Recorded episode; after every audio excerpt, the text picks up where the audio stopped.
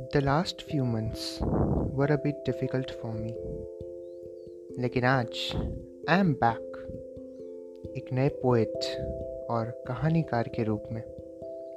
मेरा पॉडकास्ट मन वृंदावन, सुनते रहिए। नई प्रेम कहानियों और प्रेम की कविताओं के लिए। मिलते हैं। जल्द ही।